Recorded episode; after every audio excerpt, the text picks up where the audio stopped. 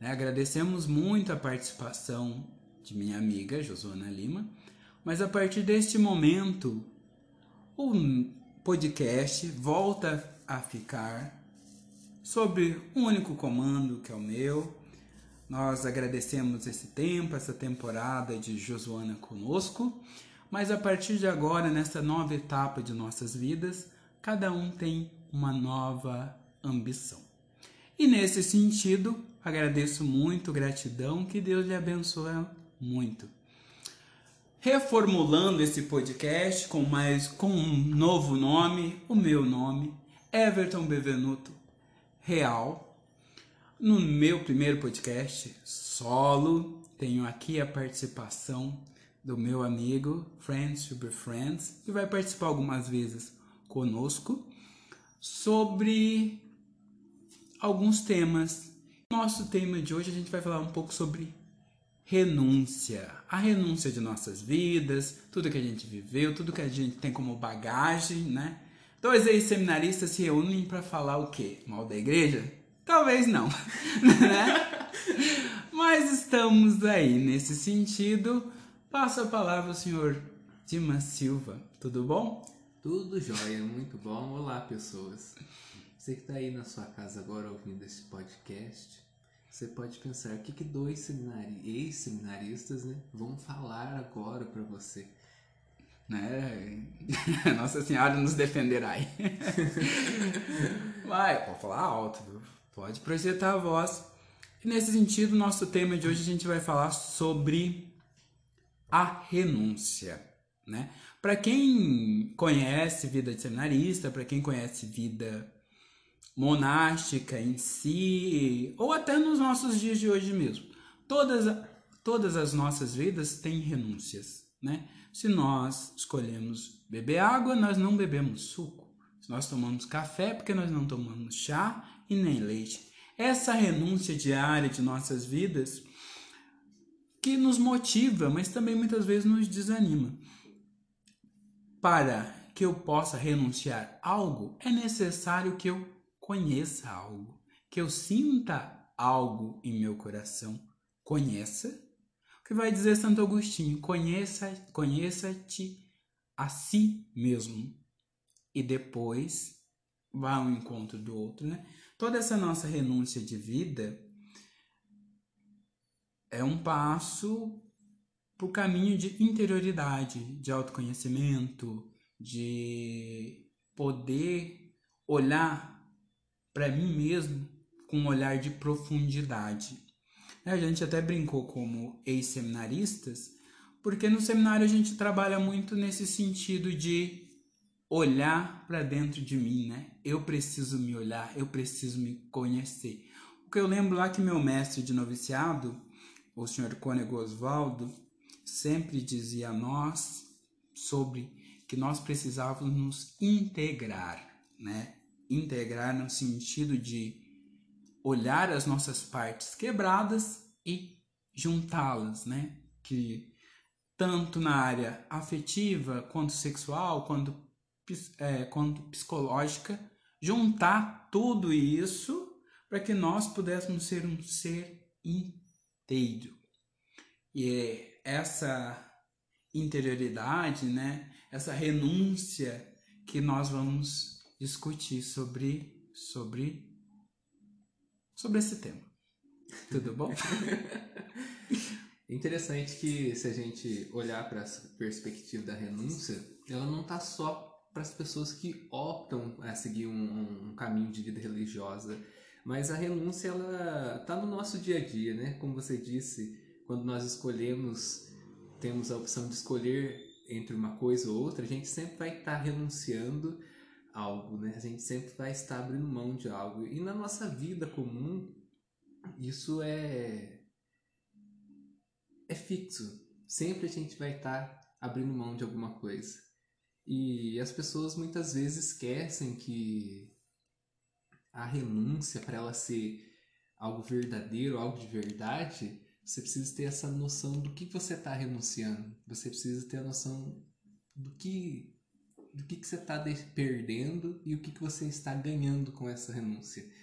Há um peso né? Por isso a importância do autoconhecimento, de conhecer quem você é, para você saber do que você gosta, do que você não gosta e do que você tá abrindo mão. É muito nesse sentido, né? É aquela história de doce de mamão. O que, que tem a ver doce de mamão? É, é aquela história que eu vou contá-la agora. Certa vez, tinha um padre, amigo meu no, no convento, ele não gostava de doce de mamão. Tinha um verdadeiro ranço, assim, de doce de mamão. É, ranço de doce de mamão. E o mais engraçado é toda vez que ele falava que não gostava de doce de mamão, aparecia alguém e lhe oferecia doce de mamão. Ele, minha filha, minha cara, abençoada, poderosa. Eu não gosto. Ah, mas o meu você tem que provar. E era mais uma frustração, porque detestava doce de mamão. E toda vez tinha uma abençoada ali fazendo doce de mamão, empurrando para ele gostar do doce de mamão dela. Que nem doce de figo, né? Que também era difícil de gostar, sabe? Eu não sou muito desses doces de, de fruta, não gosto de doce doce. Mas voltando à, à história, e a pessoa ficava muito ofendida quando ele dizia que o dela era igual de todas as outras, porque ele não gostava, independente do, Dependente de quem o fizesse, o gosto seria o mesmo, né? O fato de não gostar de doce de mamão implicava em abdicar dos outros gostos, não é, não abdicar dos outros doces, mas sim de um, né? Ele renunciava aquilo. Por quê? Porque muitas vezes a gente renuncia a algo sem conhecer. Ele conhecia o, o doce de mamão, conhecia a essência, conhecia o doce de mamão em profundidade, ao ponto de dizer que não gostava. Né? E o fato das outras pessoas cada vez fazendo, elaborando doce de mamão de um lado, né? de um lado, de um jeito, de uma maneira, com coco, sem coco, é, cristalizado ou não, não sei o que, e tantas outras formas que existem de doce de mamão, ainda assim ele não gostava. Por quê? Porque ele conhecia o doce de mamão em profundidade ao ponto de saber que aquilo não era para ele. E trazendo esse doce de mamão para nossa vida, né? A renúncia é muito é muito dessa mesma situação. Por quê? Nós precisamos des descobrir, né, discorrer, olhar com profundidade mesmo, para saber que se eu renuncio a algo, se eu digo que não gosto de algo, eu preciso saber aquilo que eu estou renunciando. Né? Eu preciso ter plena consciência daquilo que, mesmo provando vários outros doces, né? provando várias outras coisas, eu sei que eu não quero. Né? Eu tenho essa renúncia, conheço, conheço profundidade. E nisso, para nossa vida, é algo importante. É, Falando-se dos. Vamos trazer para a área da sexualidade, da, da vida, né? Da vivência. Da vivência que nós precisamos. Sim. Que, se eu caso, automaticamente é, eu sei que eu estou renunciando às outras coisas, né? O casar significa não a vida de solteiro, Sim. não as saídas de solteiro, não é um, é um, outro tipo de relação. Casar você pode colocar como se uma doação, né? Você está abrindo mão da sua liberdade, né? Como pessoa solteira, liberdade de você fazer aquilo que você quer, bem entende, sem ter que dar explicações ou motivos por quais coisas você está fazendo. E fazer essa, essa, essa renúncia da sua liberdade para devotar a atenção àquela pessoa que você está casando, né? É, você vai, na verdade, a passar a doar a sua vida em prol da outra pessoa. É o que vai dizer Khalil Gibran, que o amor, o amor é comprometimento e não entretenimento. Justamente. Não é? E isso é uma renúncia também, porque quando eu assumo o amor como comprometimento para a minha vida, eu sei que eu estou comprometido, né? Comprometido na sua etimologia de palavra vai dizer pertencer à metade de, né? Estar configurado a algo de, né? Esse comprometido é algo que me compromete, que está presente em mim, porque eu quis o fazer, né? Não foi de livre, espontânea pressão. é algo que as pessoas precisam compreender isso hoje, que essa didática, né, de renunciar, você só pode renunciar a partir do momento que você conhece, né? Eu sou cristão, sou católico, um exemplo a todos. De, não de cristão? De, de fala aqui. Mas quando eu digo exemplo assim, eu sou cristão. Se eu, a partir de hoje, quisesse renunciar à, à cristandade, a ser cristão, eu poderia, porque eu sei o que é ser cristão no seu sentido verdadeiro. Né? Eu sei as diretrizes, as normas, o que serve, o que não serve, o que pode, o que não pode. Caberia bem.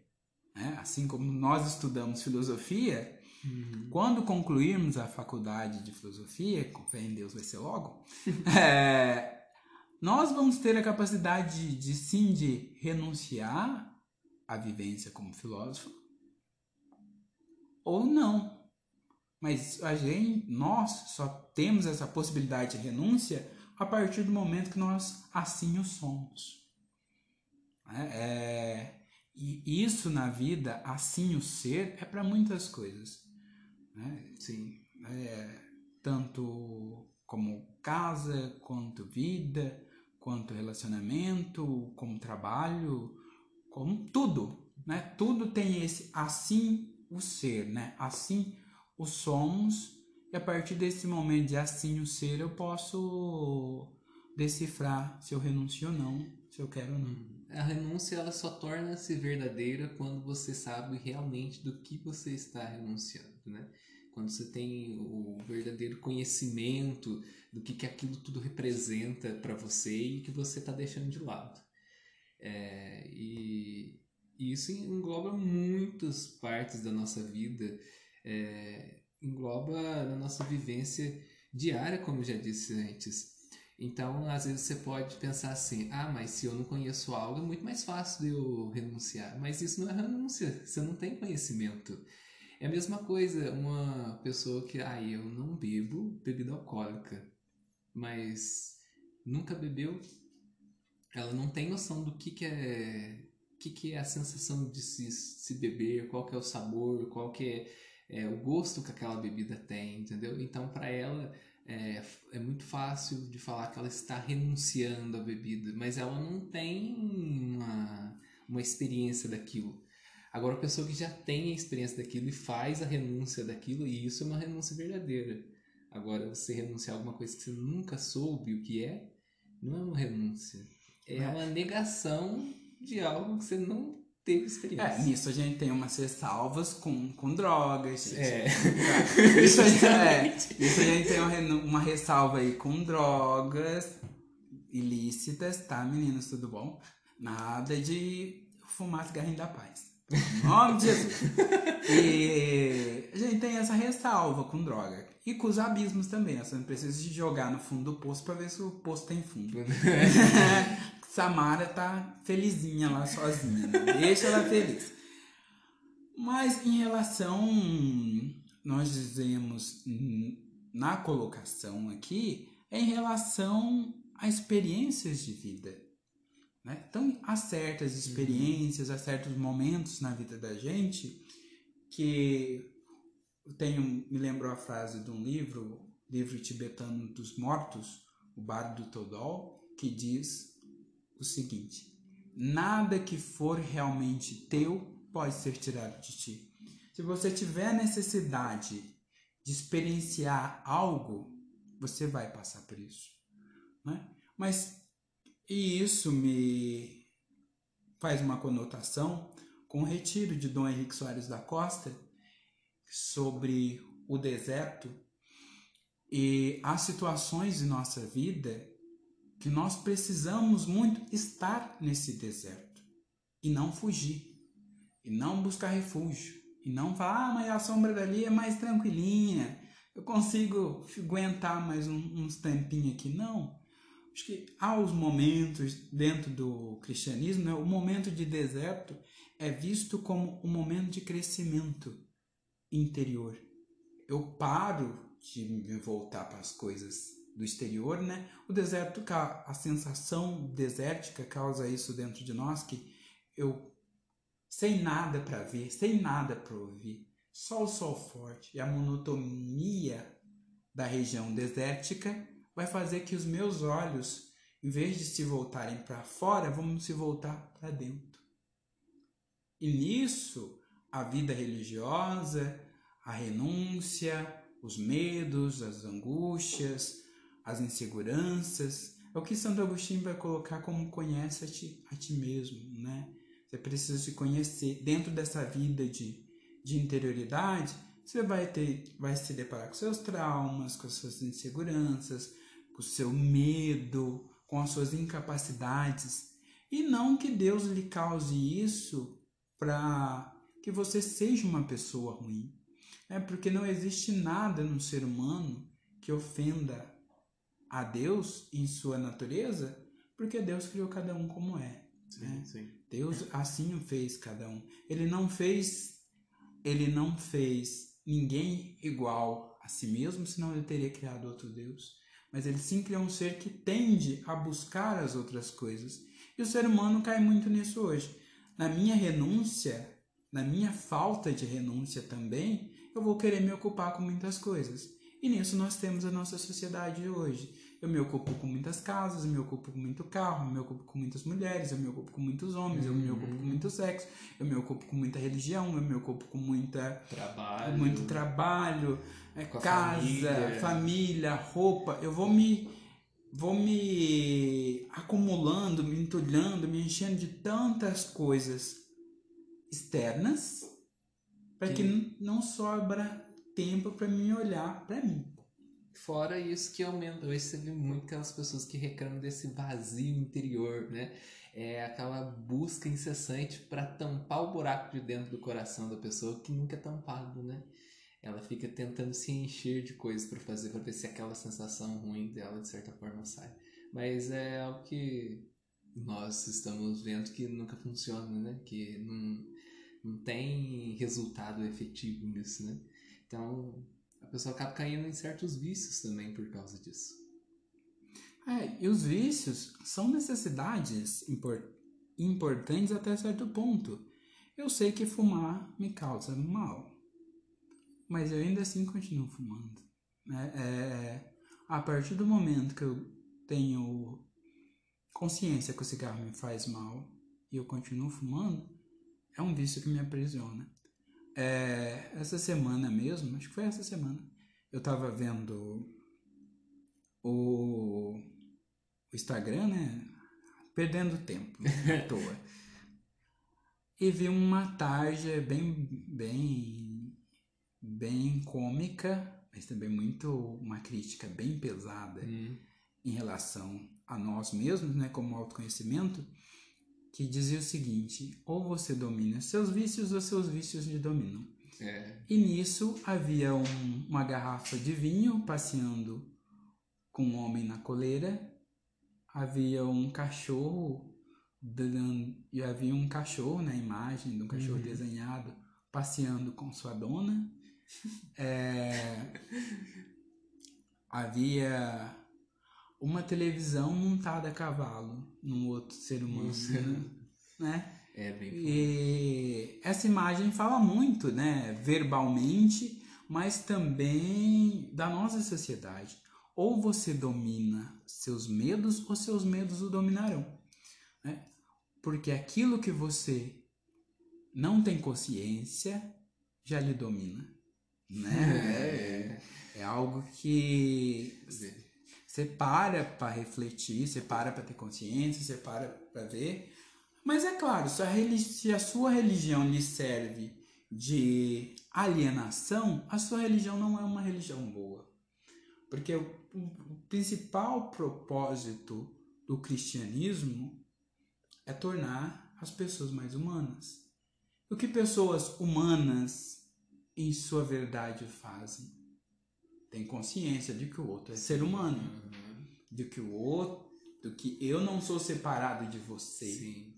Que Se eu- dependemos um do outro. que dependemos um do outro, que tudo que nós vivemos hoje foi um trabalho de cooperação de outros seres humanos que vieram antes de Antes de nós. nós. E o que nós fazemos aqui hoje vai ser resultado para outras pessoas que vão vir depois de nós. Então, essa teoria da separatividade do, do eu, eu posso, eu faço, é meu, eu consigo, sou eu, eu sou foda, né? E Esse egocentrismo, né? esse egocentrismo que o livro dos Salmos vai dizer que não dura muito o homem rico e poderoso, que é Uhum. semelhante ao gado gordo que se abate. Qual gado nós estamos abatendo hoje? Qual, Ó, qual o sentido desse abatimento? Porque logo eu vou morrer, como todos nós Sim. vamos morrer. Né? Embora nós acreditamos numa crença de vida superior, que a gente pode fazer um outro podcast sobre isso, mas nós, nós fisicamente, sim, tatualmente, tatualmente, não sei se essa palavra existe, atualmente. né? Vamos passar a criá-la, É. né? Mas no tato, né? No sentido de toque. Sim. A- Sensorialmente, né? sensorialmente, tudo que nós respiramos, comemos, vivemos, gostamos, né? Que é agradável, é gostosinho, é cheirosinho, é bom de estar. Já estava aqui antes de nós. Aham. E quando a gente partir, também vai estar. Né? É, uma frase de Siddhartha Gautama, Buda, diz o seguinte: a vida é um intervalo entre dois rios. Nós apenas navegamos entre esses dois. É, é algo que reflete muito sobre a vida, reflete muito sobre renúncia.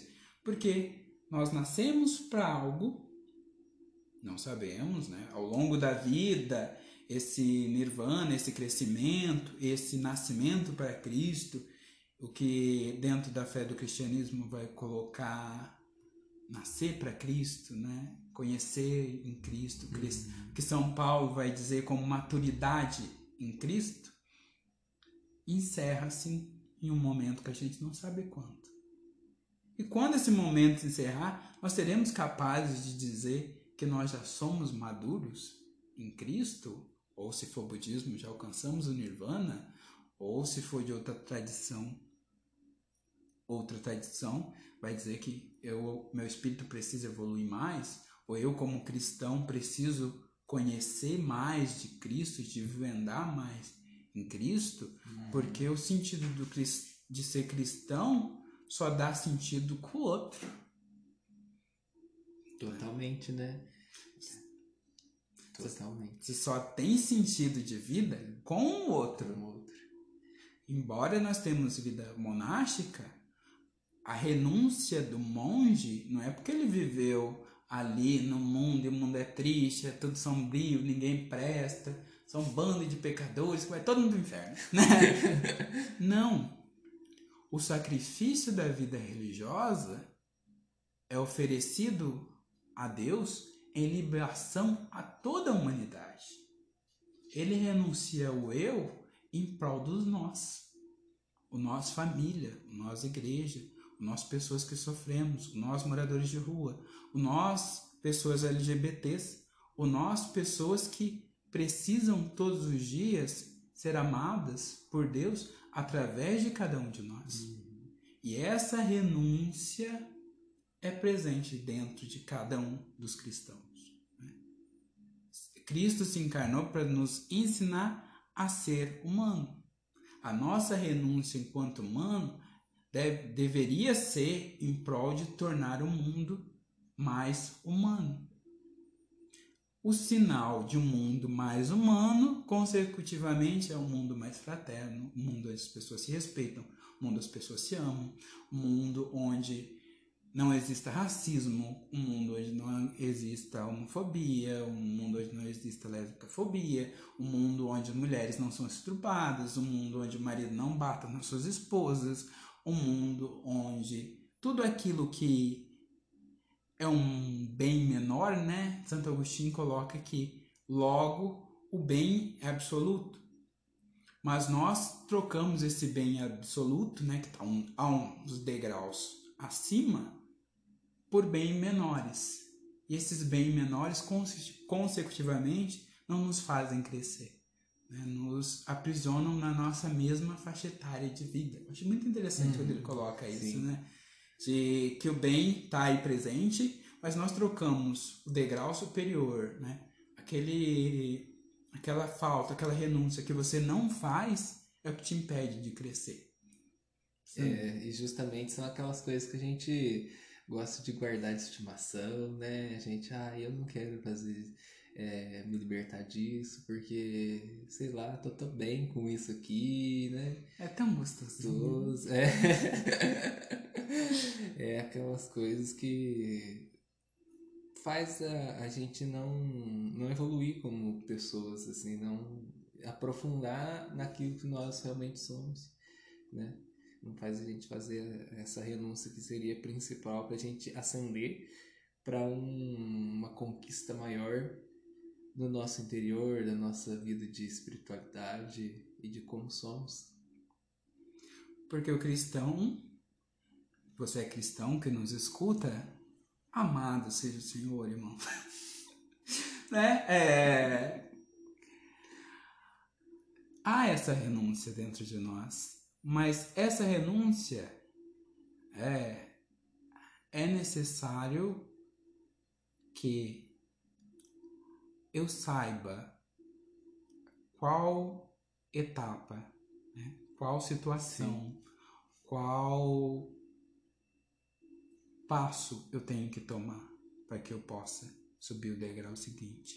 E tudo aquilo que você é incapaz de renunciar, é tudo aquilo que o universo lhe inspira para que renuncie, para que você suba um degrau.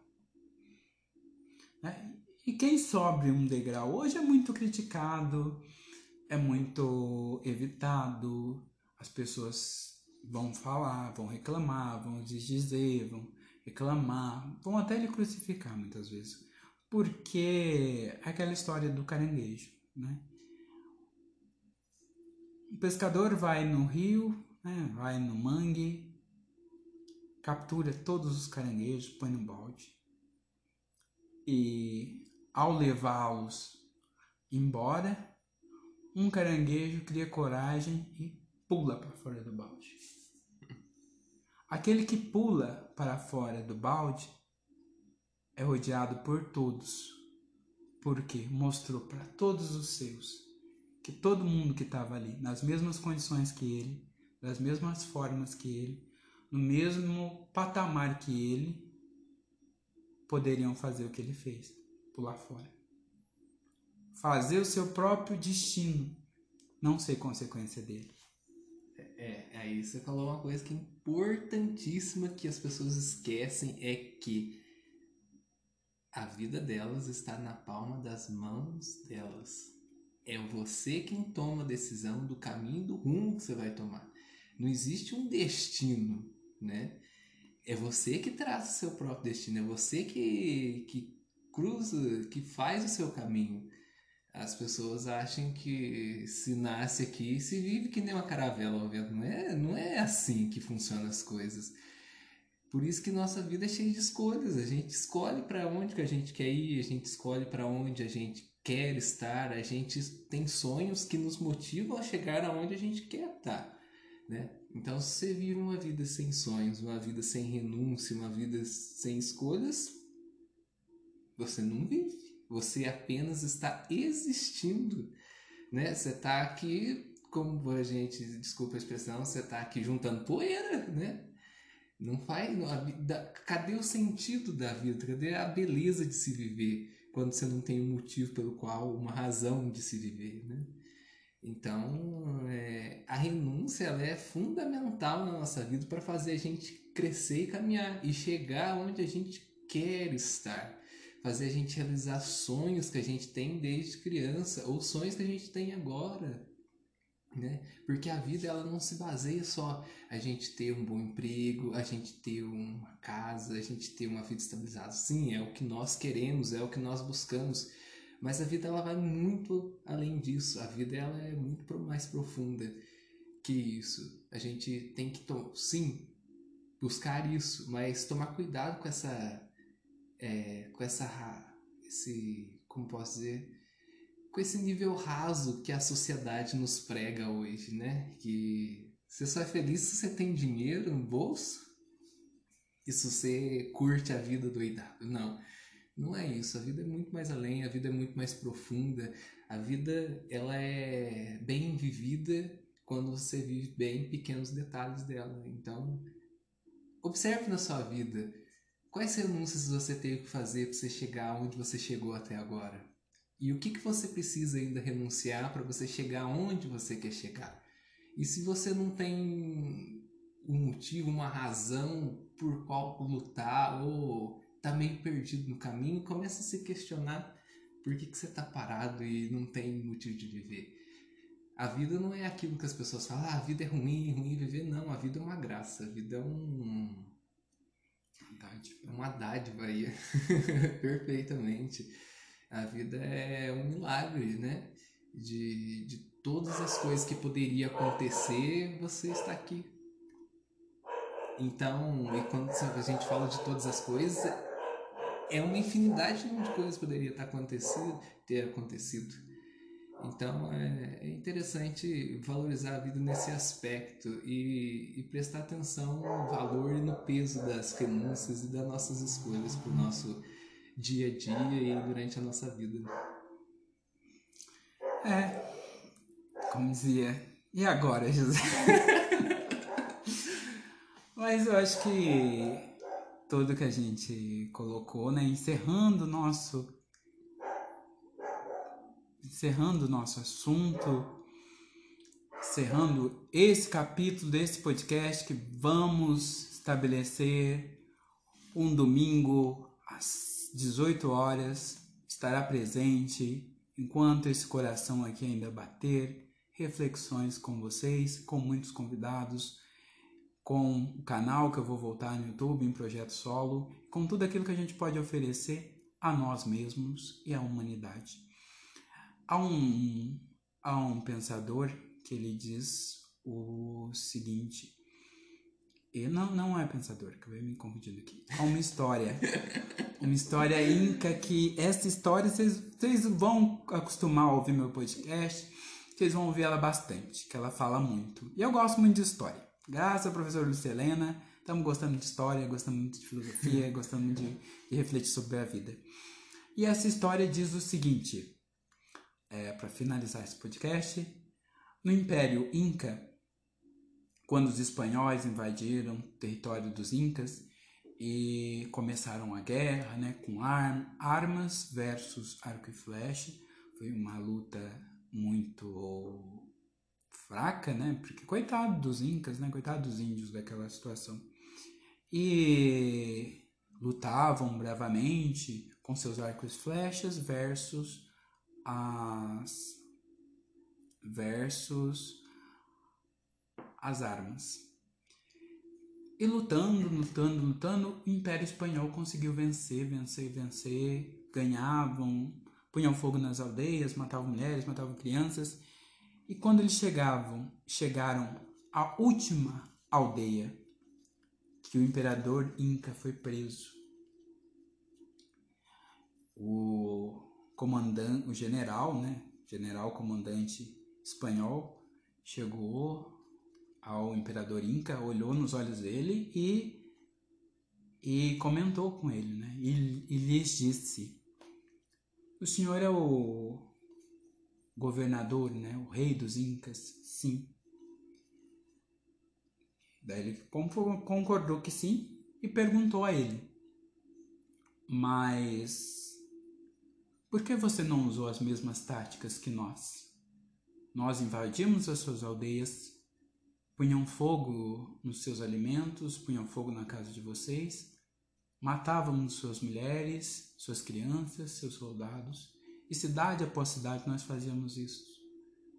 Vocês, com as mesmas oportunidades nos nossos acampamentos, vocês poderiam ter feito o mesmo. Por que vocês assim não o fizeram? E o imperador Inca dá uma resposta a ele que essa resposta foi tão forte que ecoou até hoje, tantos anos depois da perca do Império Inca. O imperador Inca olha no olhar, nos olhos do general e disse: Eu só quero essa terra enquanto eu puder caminhar sobre ela, porque a partir do momento que for para rastejar, eu deixo para vocês. E essa fala foi ecoou tanto, foi tão forte que ainda hoje, toda vez que eu toco nessa, nessa história, né, nessa vivência inca, me faz refletir de ser um ser humano capaz de estar de pé perante as renúncias. Sim. Não fugir, não mentir para si mesmo, uhum. não se enganar, não fazer falsas renúncias para ser aplaudido para os outros e dentro do meu coração, dentro do meu quarto, quando eu fecho a porta, eu me desvendo dessas máscaras e reconheço que eu não sou nada daquilo que eu sou reconhecido. É, a renúncia traz muito isso, essa viver em plenitude. Eu gosto muito do da meditação, gosto muito da história de Siddhartha Gautama, mesmo sendo cristão católico, que o que São Bento dizia, que Santo Agostinho disse, Santo Ambrósio também, né? E que São Francisco coroa com a sua célebre frase é de que pregue a verdade, se necessário, com palavras. Né? Esse eixo entre os dois de eu quero viver em pé, enquanto for possível. Porque a partir do momento que eu tenho que rastejar ser menos que um ser humano, eu não preciso viver, né? eu não preciso renúncia. já perdi o sentido de ser o que é, de ser aquilo que eu devo ser, né? Igual Cristo é aquilo que é, né? É o princípio e o fim de tudo. Renunciar é no fundo um grande ato de amor porque eu conheço o que eu sou nem, nem mais bom, nem mais ruim. Eu reconheço aquilo que eu sou e sou o que sou. E a partir do que eu sou, eu sou capaz de renunciar a algo. Perfeitamente. Ou não. É, eu, eu demorou, né, desenrolar essa historinha, mas eu acho que ela fala muito dos nossos dias. Fala muito para mim, né, na minha maneira de viver naquilo que eu tenho como ser humano completo. E eu creio que, por mais que todos vejam a vida de um, de um prisma diferente, nosso sentido de vida é esse. Sim, sim. Né? Últimas colocações? Então, é, é bem isso mesmo. Hoje as pessoas vivem uma. talvez uma mentira, né? Não vivem a própria vida, como diz ali, né? Elas não sabem quem elas são, elas não dão poderio ao seu próprio ser, né? Por isso que nós precisamos realmente tirar as máscaras é, para sermos quem somos e não pô-las, pôr as máscaras para agradar as pessoas, né? Mesmo que nossa sociedade é, exige isso da gente. Então, seja você mesmo quem você é, da maneira que você é. E tenho certeza que você vai passar a ser muito mais feliz, muito mais autêntico e vai começar a valorizar a vida da forma que ela tem que ser valorizada. E não vai ficar que nem a maioria das pessoas fica reclamando: ai, a vida é um saco, a vida é uma coisa triste e a morte é uma libertação. Não, não é assim. Saber apreciar o caminho. Sim. Entre as duas pontes. A paisagem, né? É isso, né? Fechamos esse, esse podcast que vai ao ar domingo às 8 horas. Agradeço. vão estar ouvindo domingo às 8 horas. Oi, né? Não, mas já anote aí, anote aí. Ah, você tá falando É, futuro, né? é, vai começar a sair aí, minha filha. Tá? Desculpa aí, gente. Você ouviu até aqui, perdoa nós. Perdoa não. Anote. Anote. Vai pro caderninho de vacilo de Jesus. né? Mas é isso. Agradeço. Eu sou Everton Bevenuto em todas as minhas redes sociais. E eu sou o Dimas Silva. Nas, em todas as minhas redes sociais, meu Instagram, que é DimasDM. E é isso. Agradeço o- aos ouvintes. Fiquem bem, sorriam bastante, apreciem a vida. Stop.